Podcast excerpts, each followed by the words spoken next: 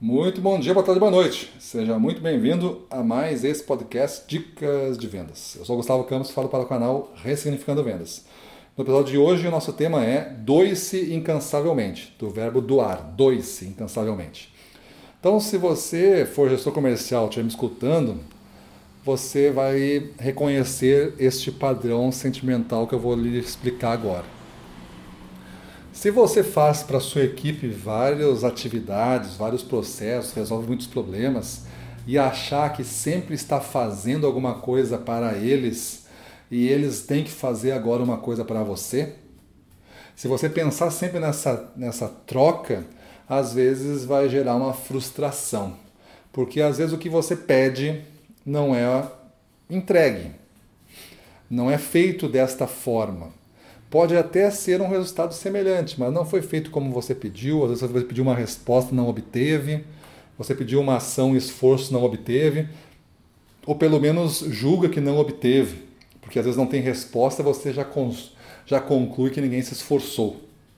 Não alcançou o resultado, você conclui que ninguém se esforçou. Então, essa, essa maneira de tomar lá da cá de eu tô te dando um, tu me devolve um agora, a pessoa tá é sempre uma é tipo uma compra e venda, né? Débito e crédito, ativo e passivo, você está sempre fazendo essa compensação, vai ser uma vida de frustrações. Porque quando você é um gestor comercial, você tem que se doar incansavelmente para a equipe.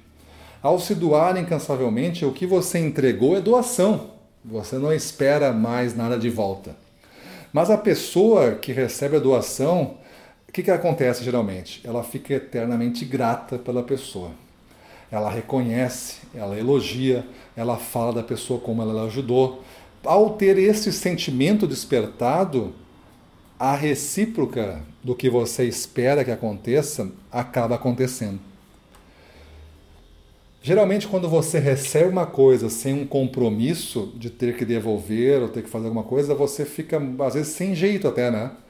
Vamos dizer que você recebe um presente de alguém aí, um presente de um vendedor seu. O cara veio, ó, fui fazendo uma viagem aqui, lembrei de ti, ó, essa rapadura aqui, a especialidade lá do, da região tal é para ti. Pode ser uma rapadura, pode ter custado 5, 10 reais, um valor pequeno, mas você vai ficar eternamente grato.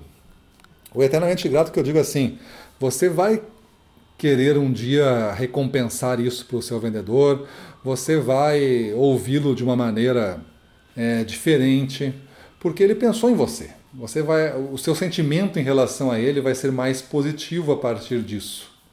Por isso que em algumas empresas tem até uma política de não receber presentes de, de, de fornecedores. Por quê? Porque isso altera a maneira como eu percebo o jogo.